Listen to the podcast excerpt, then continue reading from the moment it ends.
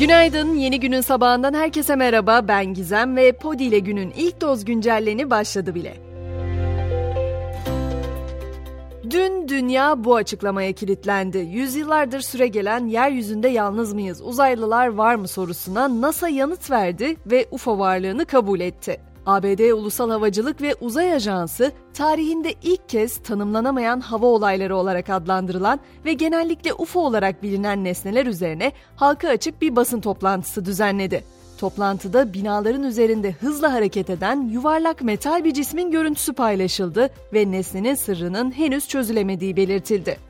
Peki gökyüzüne bakıp biz görebilir miyiz bu UFO'ları derseniz o biraz zor gibi zira hala yağışlı ve bulutlu hava peşimizi bırakmadı. Ankara Valiliği kentte bugün kuvvetli yağış beklendiğini duyurdu. Yetkililer ani sel ve su baskınları gibi olumsuzluklara karşı uyarıda bulundu.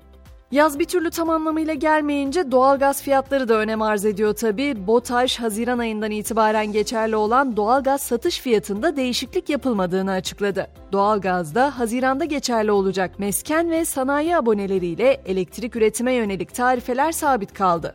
Siyaset cephesinde ise bugün CHP'de kritik toplantı var. Merkez Yönetim Kurulu seçim muhasebesi için bir araya gelecek. Toplantıda MYK üyeleri toplu olarak istifalarını verecek. Kılıçdaroğlu'nun parti yönetiminde değişikliğe gitmesi bekleniyor. Bu arada CHP listelerinden seçilen Gelecek Partili 10, Deva Partili 15 isim CHP'den ayrılıyor. Bu isimler cuma günkü yemin töreninde kendi partilerinin milletvekili olarak kürsüye çıkacak. Bir de eğitim başlığından önemli bir haber vermek istiyorum. ÖSYM 2023 YKS'ye ikameti dışında girecek depremzede adaylara ulaşım ve barınma desteği sağlayacak. Başvurular 1-12 Haziran arasında valilik ve kaymakamlıklara şahsen yapılacak. Hadi biraz da dünyadaki turumuza çıkalım. Suriye'nin başkenti Şam'da yoksulluk nedeniyle evlilik oranları düştü. Gençler hayat zorluğundan dolayı başarısız olmaktan korkuyor ve gelecek arayışı içerisinde ülkeden ayrılmayı düşünüyorlar.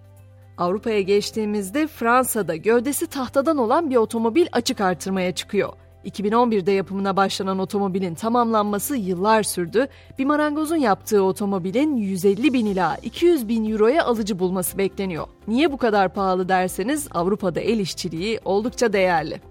İngiltere'ye geçtiğimizde Netflix, Britanya hükümetinin sunduğu dijital yayınlara yönelik yeni yasa tasarısı nedeniyle Birleşik Krallık kataloğundaki film ve dizileri kaldırabileceği uyarısında bulundu. Yeni yasalara göre dijital yayın içerikleri Yayıncılık Gözetleme Kuruluşu Ofcom'un denetimine tabi tutulacak.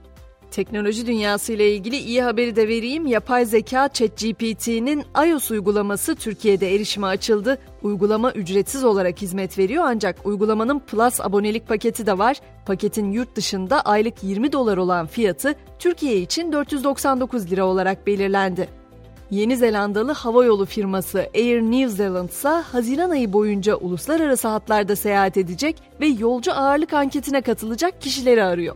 Uçağın güvenli ve verimli çalışmasını sağlamak amacıyla yapılan bir anket için 10 binden fazla yolcudan uçağa binmeden önce tartıya çıkmaları istenecek. Firma benzer bir çalışmayı 2021 yılında da iç hatlar için yapmıştı. Spor dünyasına geçmeden önce son haberimse dizi dünyasından Pedro Pascal Star Wars dizisi The Mandalorian'daki karakteri için gerçekte zırhlı elbiseyi giymediğini hatta hiç sette bulunmadığını itiraf etti. Pascal'ın verdiği röportajda ünlü aktörün zırhlı elbiseyle olduğu ve yüzünün görünmediği sahnelerde profesyonel dublörler kullandığı ve çekimlerden sonra karakteri sadece seslendirdiği ortaya çıktı.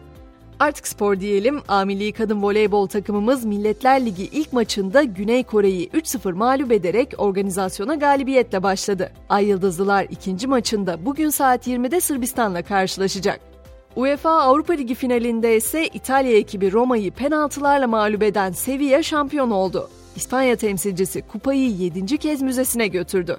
Milli sporcumuz Merve Dinçel de Azerbaycan'da düzenlenen Dünya Tekvando Şampiyonası'nda altın madalya kazandı. Seneye olimpiyatlar var diyen Dinçel bu başarısının olimpiyat için birer basamak olduğunu söyledi.